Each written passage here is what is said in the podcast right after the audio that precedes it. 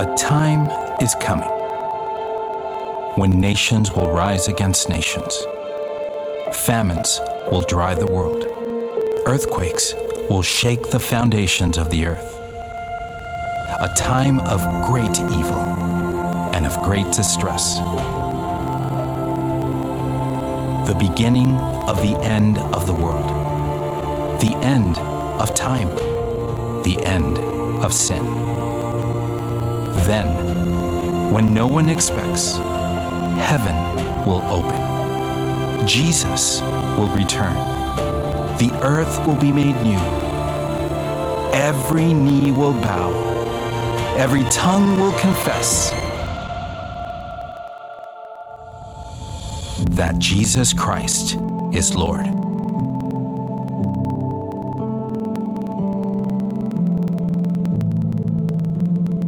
So keep watch and be ready for the beginning of the end.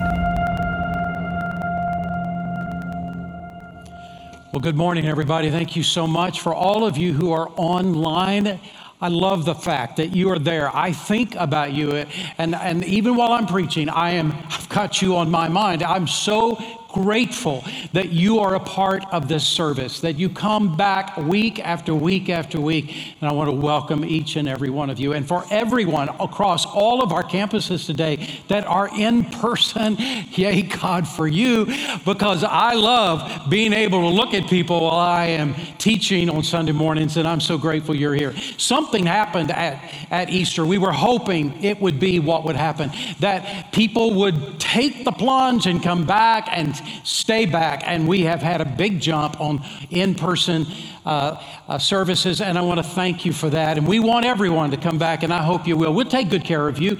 We'll keep you safe, and we would love to have you back in person. We're in a series entitled The Beginning of the End.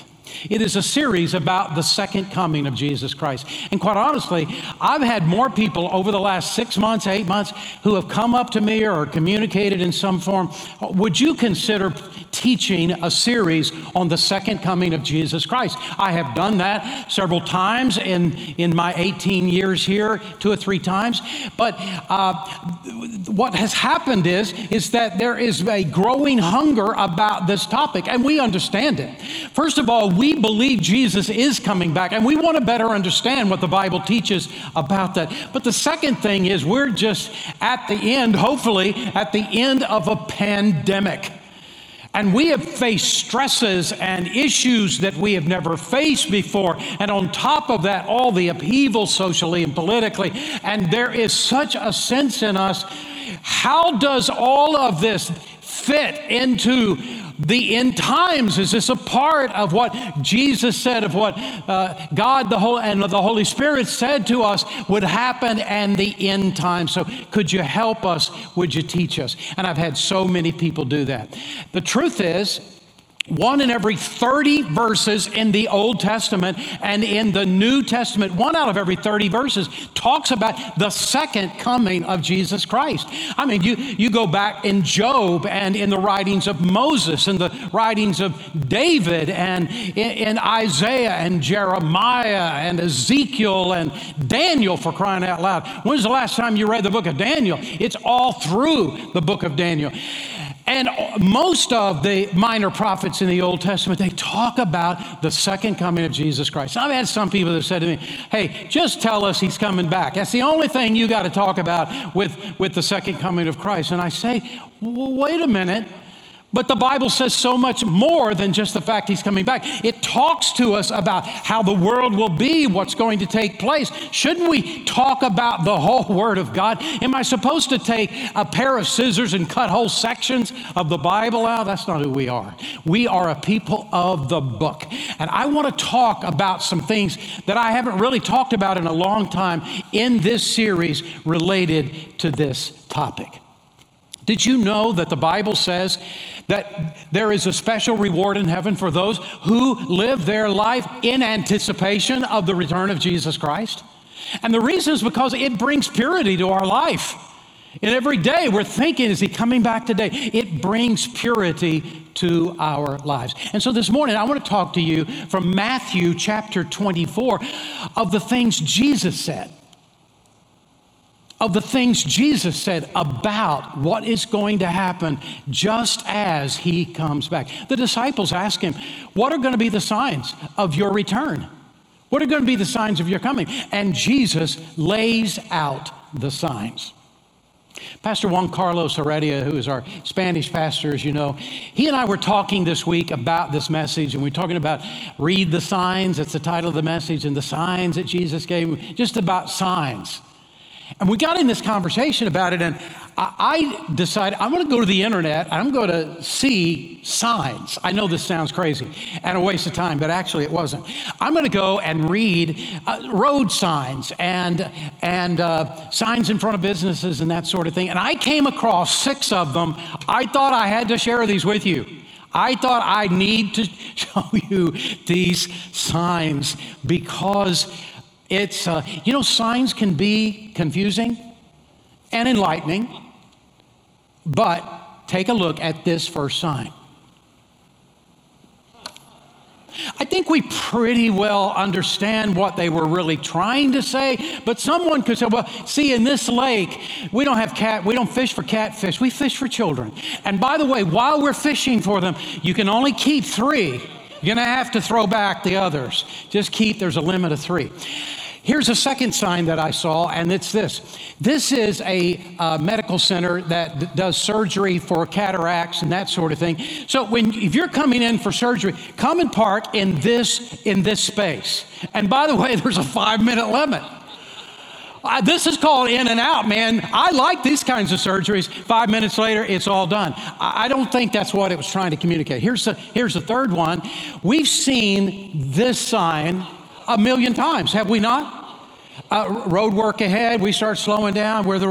But if you blinked, you would miss the next sign.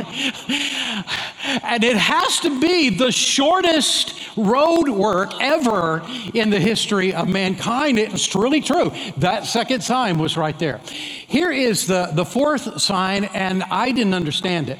I've heard of free-range chickens, but not free-range children, so I really did a double take on that. Now, the next sign, don't put the next sign up. Don't put that next picture up. This next one is about a road that was dangerous, and they're trying to warn people ahead of time, it's going to be dangerous. You need to prepare yourself for this danger. So take a look at this sign.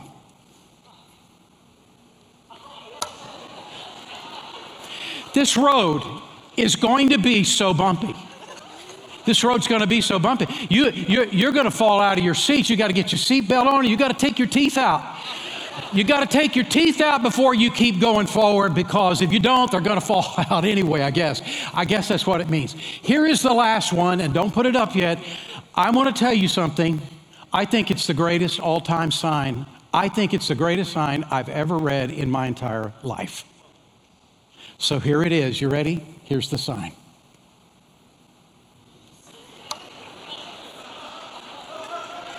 Are you getting the idea? You come in this store, you don't take care of your carrot kids, guess what? We're going to caffeine them so up. They're not going to bed for 2 more days. And we're going to give you a kitten, and what are you going to do with that now? I love this sign. See, signs can be confusing, and they can be enlightening. And the same thing is true about Jesus and the signs that he gave in Matthew chapter 24. And he gave to his disciples 5 key signs. And when he got to the end of the signs, he then gave to them Matthew chapter 24, verse 32 and 33. And so listen to what he said. He's already communicated the signs, and now he says this. Now learn this lesson from the fig tree. As soon as its twigs get tender and its leaves come out, you know that summer is near. Now stop for a moment. We're in the middle of this. We're experiencing this right now. The grass has turned green. The leaves are out. I know how ridiculous this sounds, but I have really been desperate for leaves to come out for some reason. And when they started coming out on the trees in my yard, I just got so excited. The leaves have come out. And what does this say to us? And the flowers are blooming. It says spring is here and summer is coming. It can't be stopped. There's no act of Congress that could stop it. The leaves coming out says spring is here and summer is coming. Now, Jesus uses this whole analogy, and he says, when you start seeing the signs that summer is coming, you know nothing's going to be able to stop it. It's coming. And then he says, even so, when you see all these things, you know that it is near. What is near? The signs I've just given you. This is the wrap-up of it. That though when you see all of these signs coming together, you know that my coming is near, even at the door. When you see the signs, you know it's near. I'm coming back. So what are the signs? Well, the first sign is simply this: a surge of wars and threats of wars. Listen to how Jesus put it. In Matthew chapter 24, verse 6-8, you will hear of wars and rumors of wars, but see to it that you are not alarmed. Such things must happen, but the end is still to come. Nation will rise against nation, kingdom against kingdom. There will be famines and earthquakes in various places. All of these are the beginning of birth pains. Now, if you were listening to that, you were probably thinking while I was reading it, good grief, every generation has had wars and rumors of wars. That's nothing new. The heart of man is war, and it's not anything new. And Jesus knew that, and he was communicating that. But what Jesus said is, what I am describing is something different. It's verse 8. He said, all of these are the beginning of birth pains. Kathy and I had two sons, and you know that, and they're grown and men, we had two sons. And when our sons were close to being born, Kathy started having birth pains. She had a contraction, and then another contraction, and there were pains. And when you first, as though I'm talking like I know what I'm talking about, but I hear that when you first have contractions, you're not sure because it's not as intense, it's not as frequent, but when it begins to happen with more fervency, more intensity, and more frequently, you know the baby's going to be born. And that baby is going to be born. Once this starts, there's no stopping this. And when you begin to have the birth pains, you know nothing's going to stop this. We're walking through this. The baby will be born. And when it gets to a certain place of intensity and frequency, you get everything that's already packed up, you get in the car, and you head for the hospital because it is almost here. And that is the example that Jesus is using. When the intensity, there's two key words, write them down if you don't mind. Two key words, intensity and frequency. Those are the two key words that Jesus is using with the birth pain illustration. The 20th century is called in history the bloodiest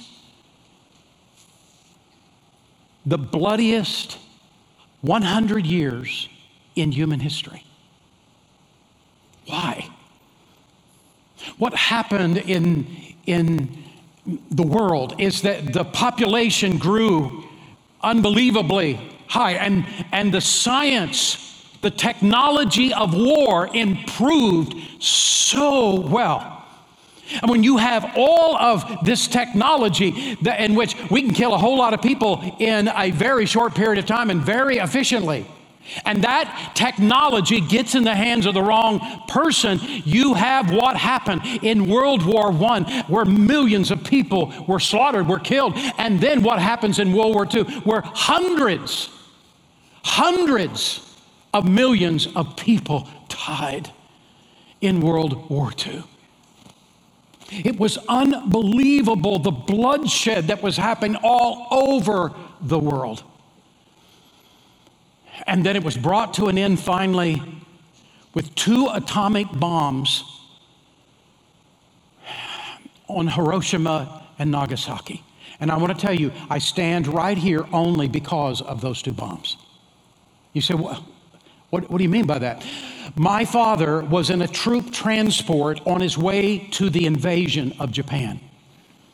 He had already been in 5 of the most famous Pacific War battles. He had already fought in those battles, but now he and his troop transport were headed to Japan, and not just his, but hundreds of thousands of American soldiers were in troop transports headed to Japan to invade Japan. It was the only way to stop the war.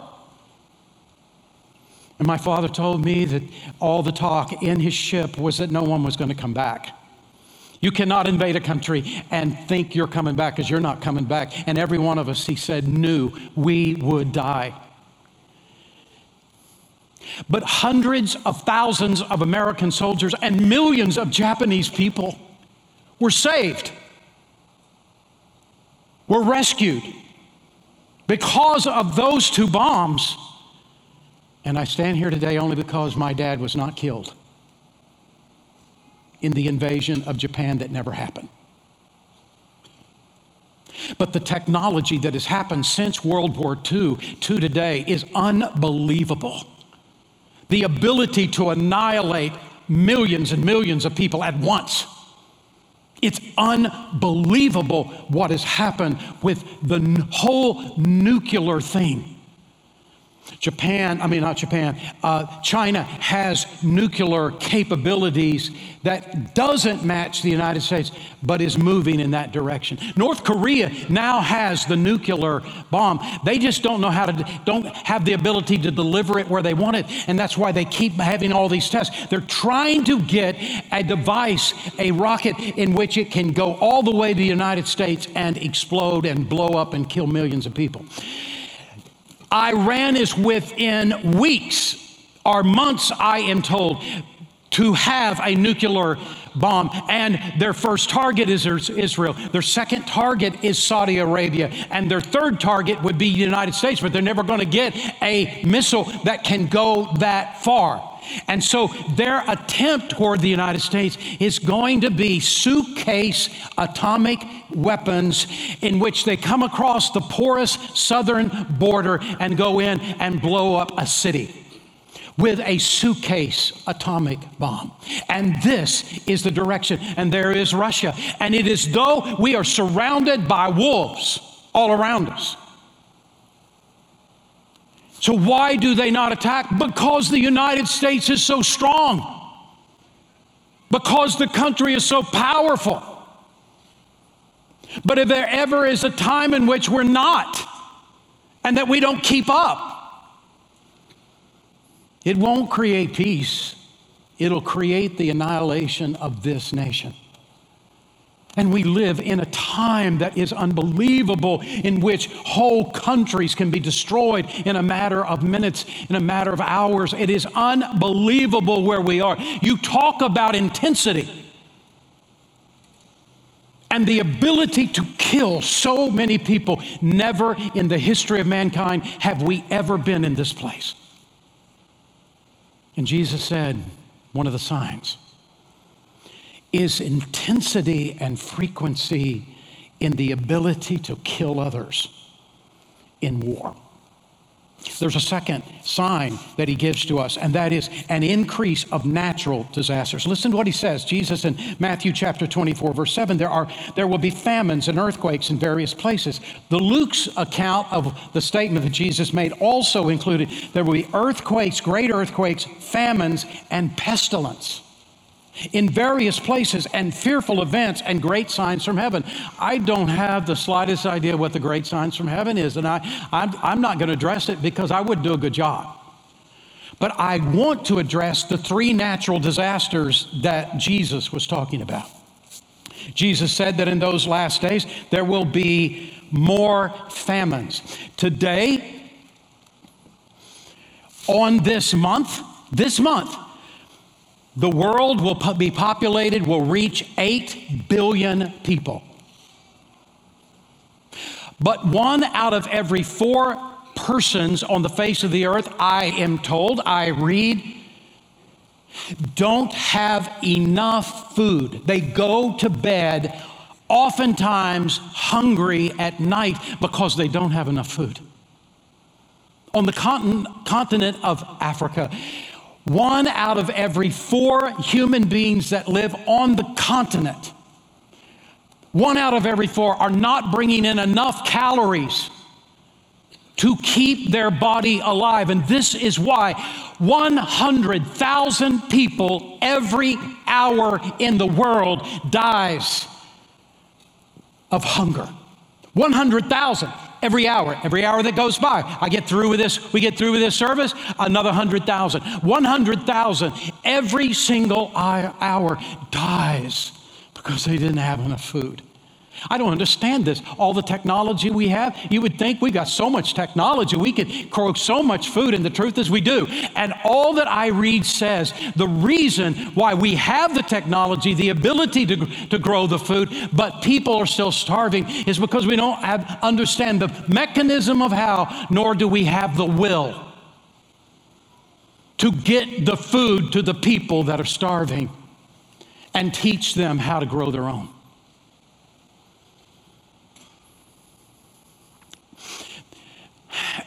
The more our population grows, the more the famines will grow. It is just a matter of mathematics. And what Jesus was saying is that when it grows in intensity, when it grows in frequency, you know this is one of the signs that there will be famines that were unprecedented. Second of all, in the last days, there will be more or stronger earthquakes. I don't even know how to deal with this accurately because how long has it been since we have had the science to be able to detect the earthquakes and the number of earthquakes, and how long has it been? So how do you go back very far? There is a mechanism, the Richter scale from 1 to 10, in which you can judge the intensity of the earthquake. And all those earthquakes at 5 and above, those are the ones that damage.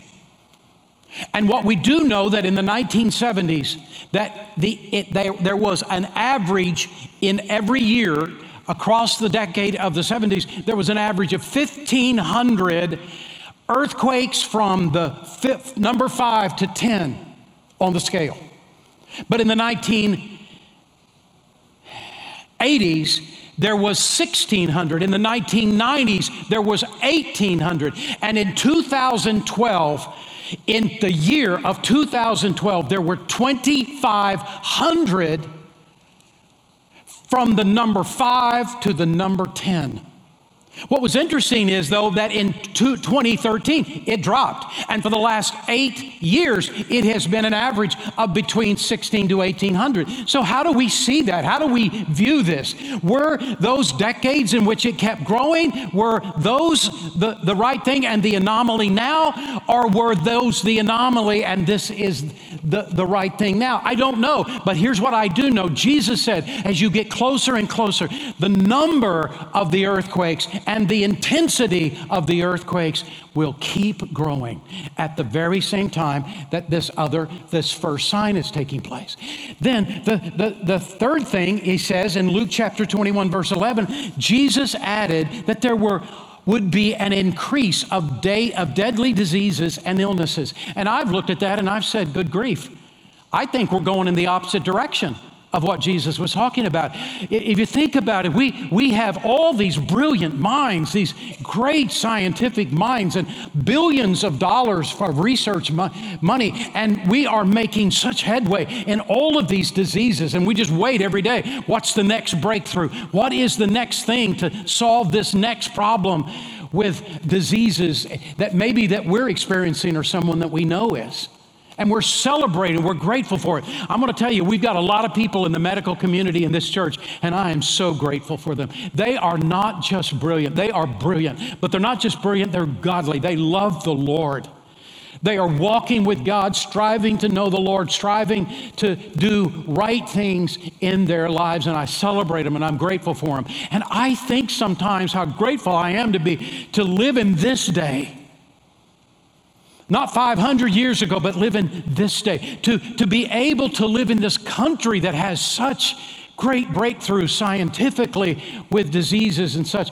And to live in this city that is one of the great health cities of the entire world, I am deeply grateful to be a part of this.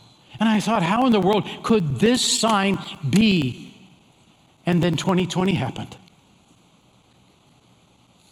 And I want to tell you, this last year has been a shock to me. I haven't known how to compute this. I haven't known how to get this thing figured out.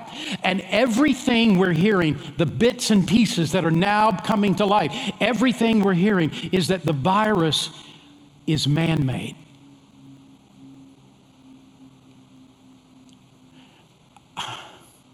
I feel like I've been ignorant all this time. I didn't understand this. I understood about biological warfare, but I didn't understand this, that we have the ability to make viruses, and that it's not just in one country, it's all the major countries have this ability, and for the most part, there is cooperation that happens. But suddenly in 2020 comes this virus that appears to be man-made, and we discover that we are so interrelated as a world that you can take a virus and you can literally pass it all over the world to every country in a matter of days, and you can stop major countries, you can bankrupt them, you can kill millions and millions of people, and I never dreamed of this. And today I think to myself, what a dangerous place. What a dangerous time that this is.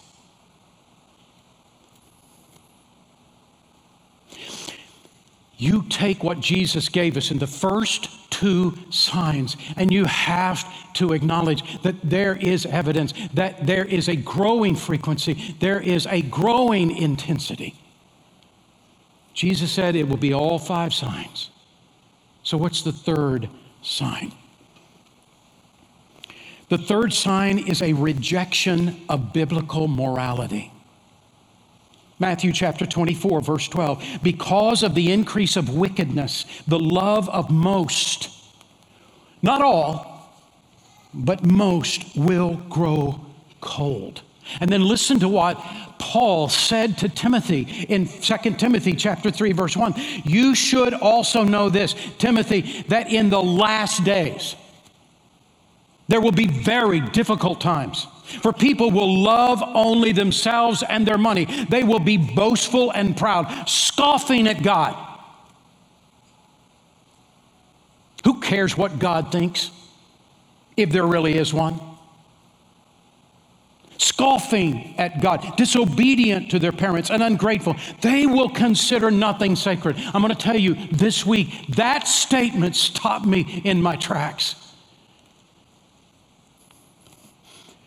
They will consider nothing sacred.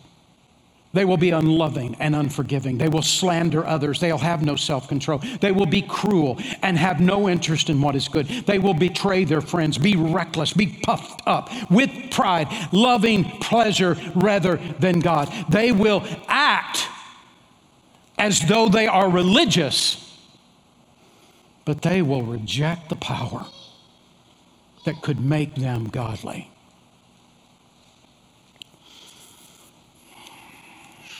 Something desperately changed in our country. I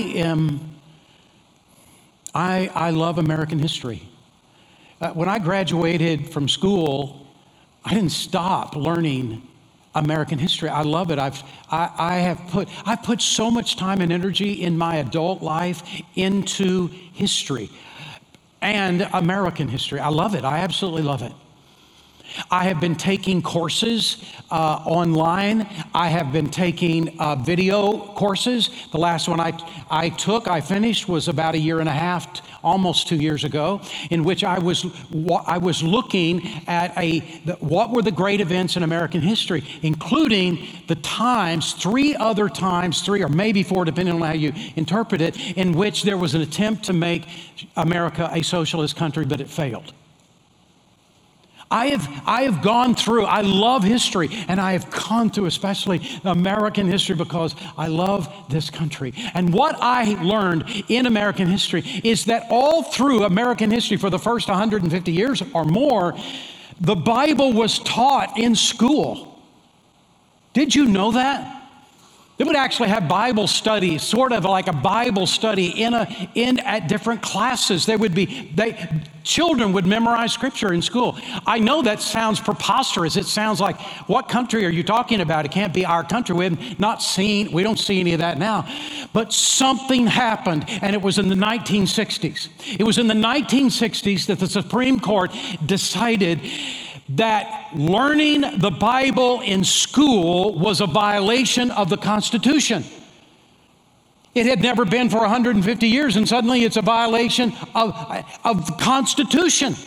And it was ordered that it would stop immediately. But the problem is, it was so vital.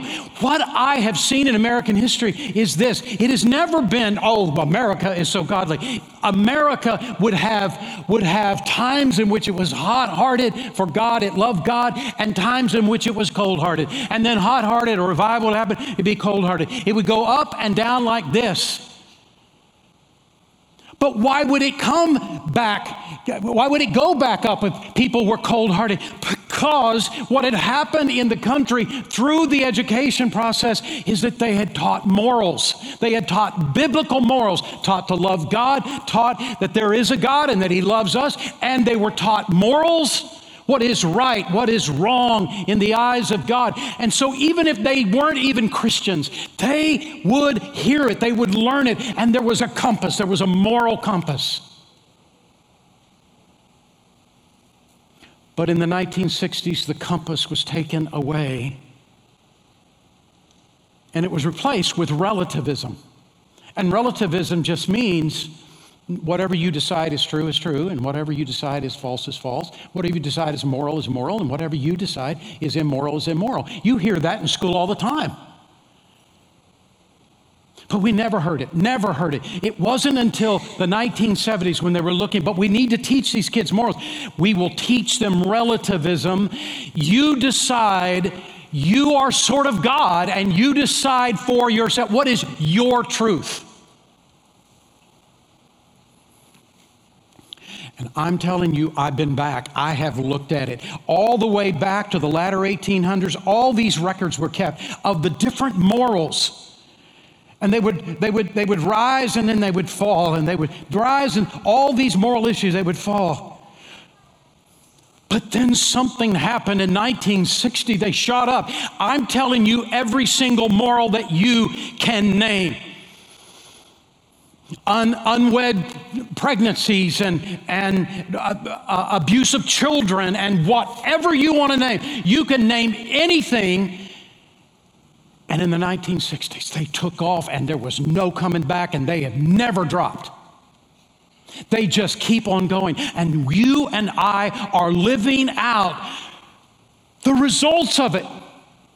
That's why you worry about your kids. You worry about if you see a stranger around. You never used to do that.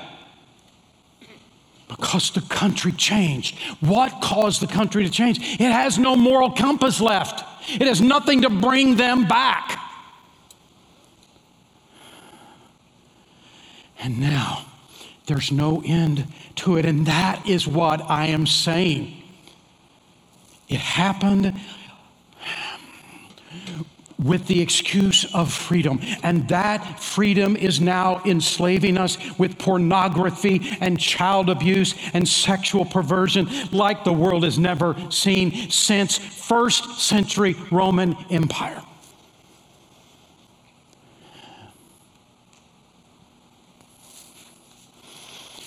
And Jesus said, because of the increase of wickedness at the end, the love of most will grow cold. There's a fourth sign, a propensity towards spiritual deception. Matthew chapter 24, listen to what Jesus says, verse 5 and 11. For many will come in my name, claiming I am the Christ, and will deceive many. And many false prophets will appear and deceive many people. He is saying that in the last days, there will be all these people that will emerge. I am the Christ. I am the Messiah figure. And what is interesting is that since the 1960s, now 60 years, there have been 1,100 separate individuals claiming to be a Messiah kind of figure, the savior of the world. David Koresh's and the Jim Jones and gurus and charismatic leaders, because there is a hunger inside people's hearts for truth. They just don't know where to go. They don't know where to turn because the compass has been lost. But there's a second part to this. There will be a falling away from solid biblical truth. The Bible will stop being taught as truth with a capital T. Several years ago, a private university, you can look them up, Western Reserve University, they're out of Cleveland. Several years ago, Western Reserve University, is a private university, did a survey of 7,400 pastors from major denominations, and they asked several questions, but one of the questions they asked was this: do you believe that the Bible is the infallible, inspired Word of God? Pretty straightforward. 82% of Methodist pastors said no. 89% of Episcopal pastors said no. 81% of United Presbyterian pastors said no. 57% of Baptist pastors said no. It's not just Southern Baptists. There's all kinds of Baptist groups, and it is a splattering of all of that. 57% of Baptists, pastors, said no. So what does your lead pastor believe? I happen to know Mark Hartman really well, and I can tell you, I believe in the inspired, infallible, inerrant Word of God. I have all my ministry. I will to my death. I believe that the Word of God is truth with a capital T, that what God says is moral is moral. What God says is immoral is immoral. What God says to us through His Word is truth. I believe it with all of my heart. I have never not believed it.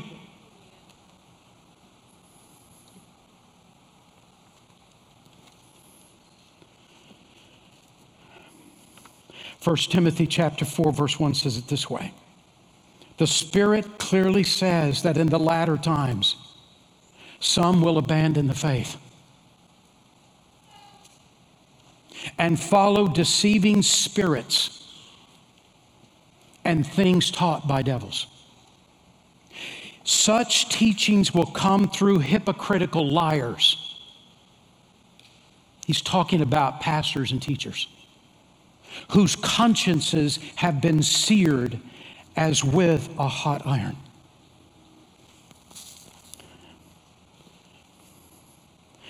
And I want to tell you, I'm really concerned. I'm really concerned. Where it's all going.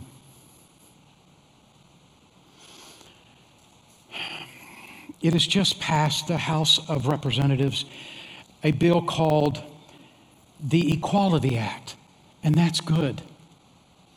The name is great, the Equality Act.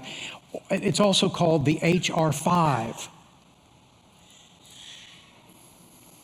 It's all built around the idea of the LGBTQ and transgender rights. And here's what I'm going to say to you.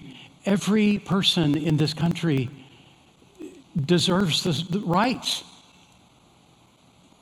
Every person in this country deserves the rights that are afforded by the Constitution, but they were already there. But the concern was, yeah, but when, even though they're there, even they're in a situation in which they're not observed, then this gives it more force. Like every legislation, it seems like they always go too far. And that's what's happened. And here's what I mean. There's no protection for religious entities. There's no protection for religious entities in the bill, and it's intended because this bill passed the House last year and it died in the Senate. It's passed again because they're hoping it will go through this time. But there's no protections. So that means second mile. That means Second Mile Mission Center, our mission center. That means Living Water International. That means any Christian school. That means any Christian university. If they hire any of these religious institutions, if they hire someone who believes something differently than they do about this subject, are involved in the lifestyle, they can't do anything about it. And here is a Bible teacher and was not up front, and now suddenly we'd find out this person believes something very different from us, and they're a Bible teacher, and we can't do one thing about it. As a religious school, because there's no provision. Look, I want our church to love every human being, to love and lead all people. I want every transgender, every homosexual, every lesbian, everyone to attend our services. I want to show them the Word of God. I want to teach the Word of God. I want us to be loving as a church. But what God says is right, and what God says is wrong is wrong. And what I know is this. I know that the Bible is so clear about the issue. We're to be loving. We're to be kind. We are to be open-hearted. We are to love people to Christ. But the Bible is so open about this issue that lifestyle is morally wrong.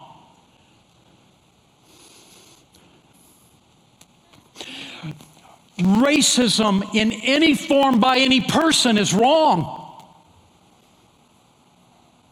It is responsible to every Christian to be a part of helping people who are impoverished. God is the formation provider of life from the very beginning to the end. There are so many things that are so clear in God's Word, and what God says is truth, and it doesn't matter what the culture says. We're here to be salt and light and change the culture, not to join with the culture. But here's what I want to say to you. What I am so concerned about is that though in this there is the provision for churches of religious freedom, it won't be in the next one. It's little by little by little. And the next time, this time leaving out all the religious groups, now the next one will come after the church. And I'm going to tell you, there are good, godly men who love the Word of God who are Asian pastors and black pastors and Hispanic pastors and white church pastors and churches like this church. That's everything. There are pastors who know the Word of God and love the Word of God and strive to follow the Word and to preach the Word. And one day it will happen. It will happen. In which something is decided, and now religious freedom is dependent upon acquisitioning to the culture, doing what the culture wants, believing what the culture says is true. And one day, pastors are going to say the very things I just said in this church, and they're going to be arrested for it. And I am so worried about my country.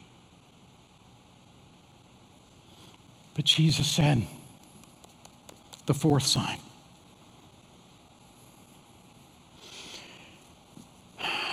That spiritually we will give in so much to the culture .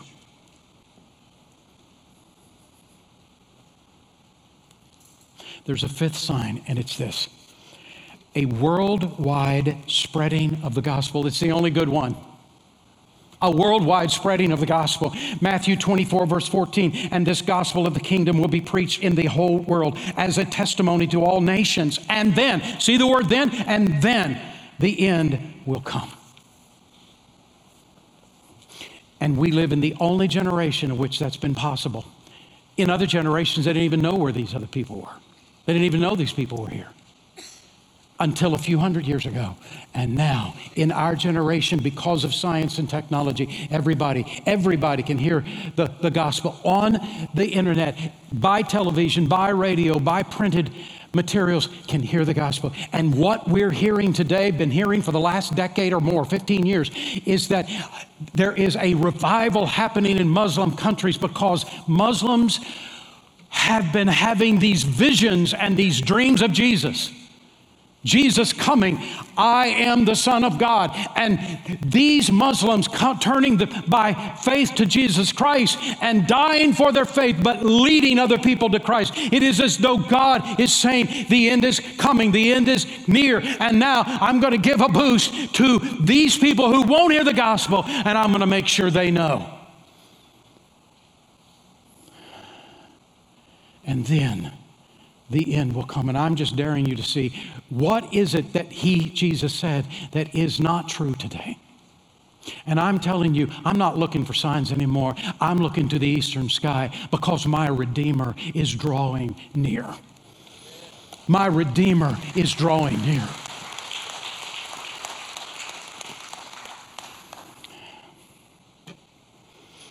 Next Sunday, we're going to be in heaven. Either literally, and in that case, I won't be the teacher because a whole lot better teacher is going to be preaching next Sunday in heaven. But if we're not in heaven, we're going to be here, and we are going to talk about what the Bible describes the throne of God to be. What does it look like? What will it look like when we stand before God? What will it be like and look like? And we're going to talk about that next Sunday. But here's my request. If you don't know Jesus as Savior, online, if you don't know Christ as your Savior, would you give your heart to Him today? You can talk to someone online Next Step Center, and you can talk to one of our ministers. And how do I come to know Jesus as my Savior? Please help me to get closer to God. Could you help me? I've got a need. I've got a prayer issue. Would you pray for me? And the answer is yes. And on any of our campuses, there is a real Next Steps Center that you can go to, and you can give your heart to Christ. Let's pray. Father, we ask you, would you move in hearts? Would you move in hearts today? And would you bless and bring people that have heard the truth? Would you bring them to yourself? And may many come to know Jesus as Savior. May many draw closer to Christ in their life. May many renew their love for you. We pray in Jesus' name. Amen.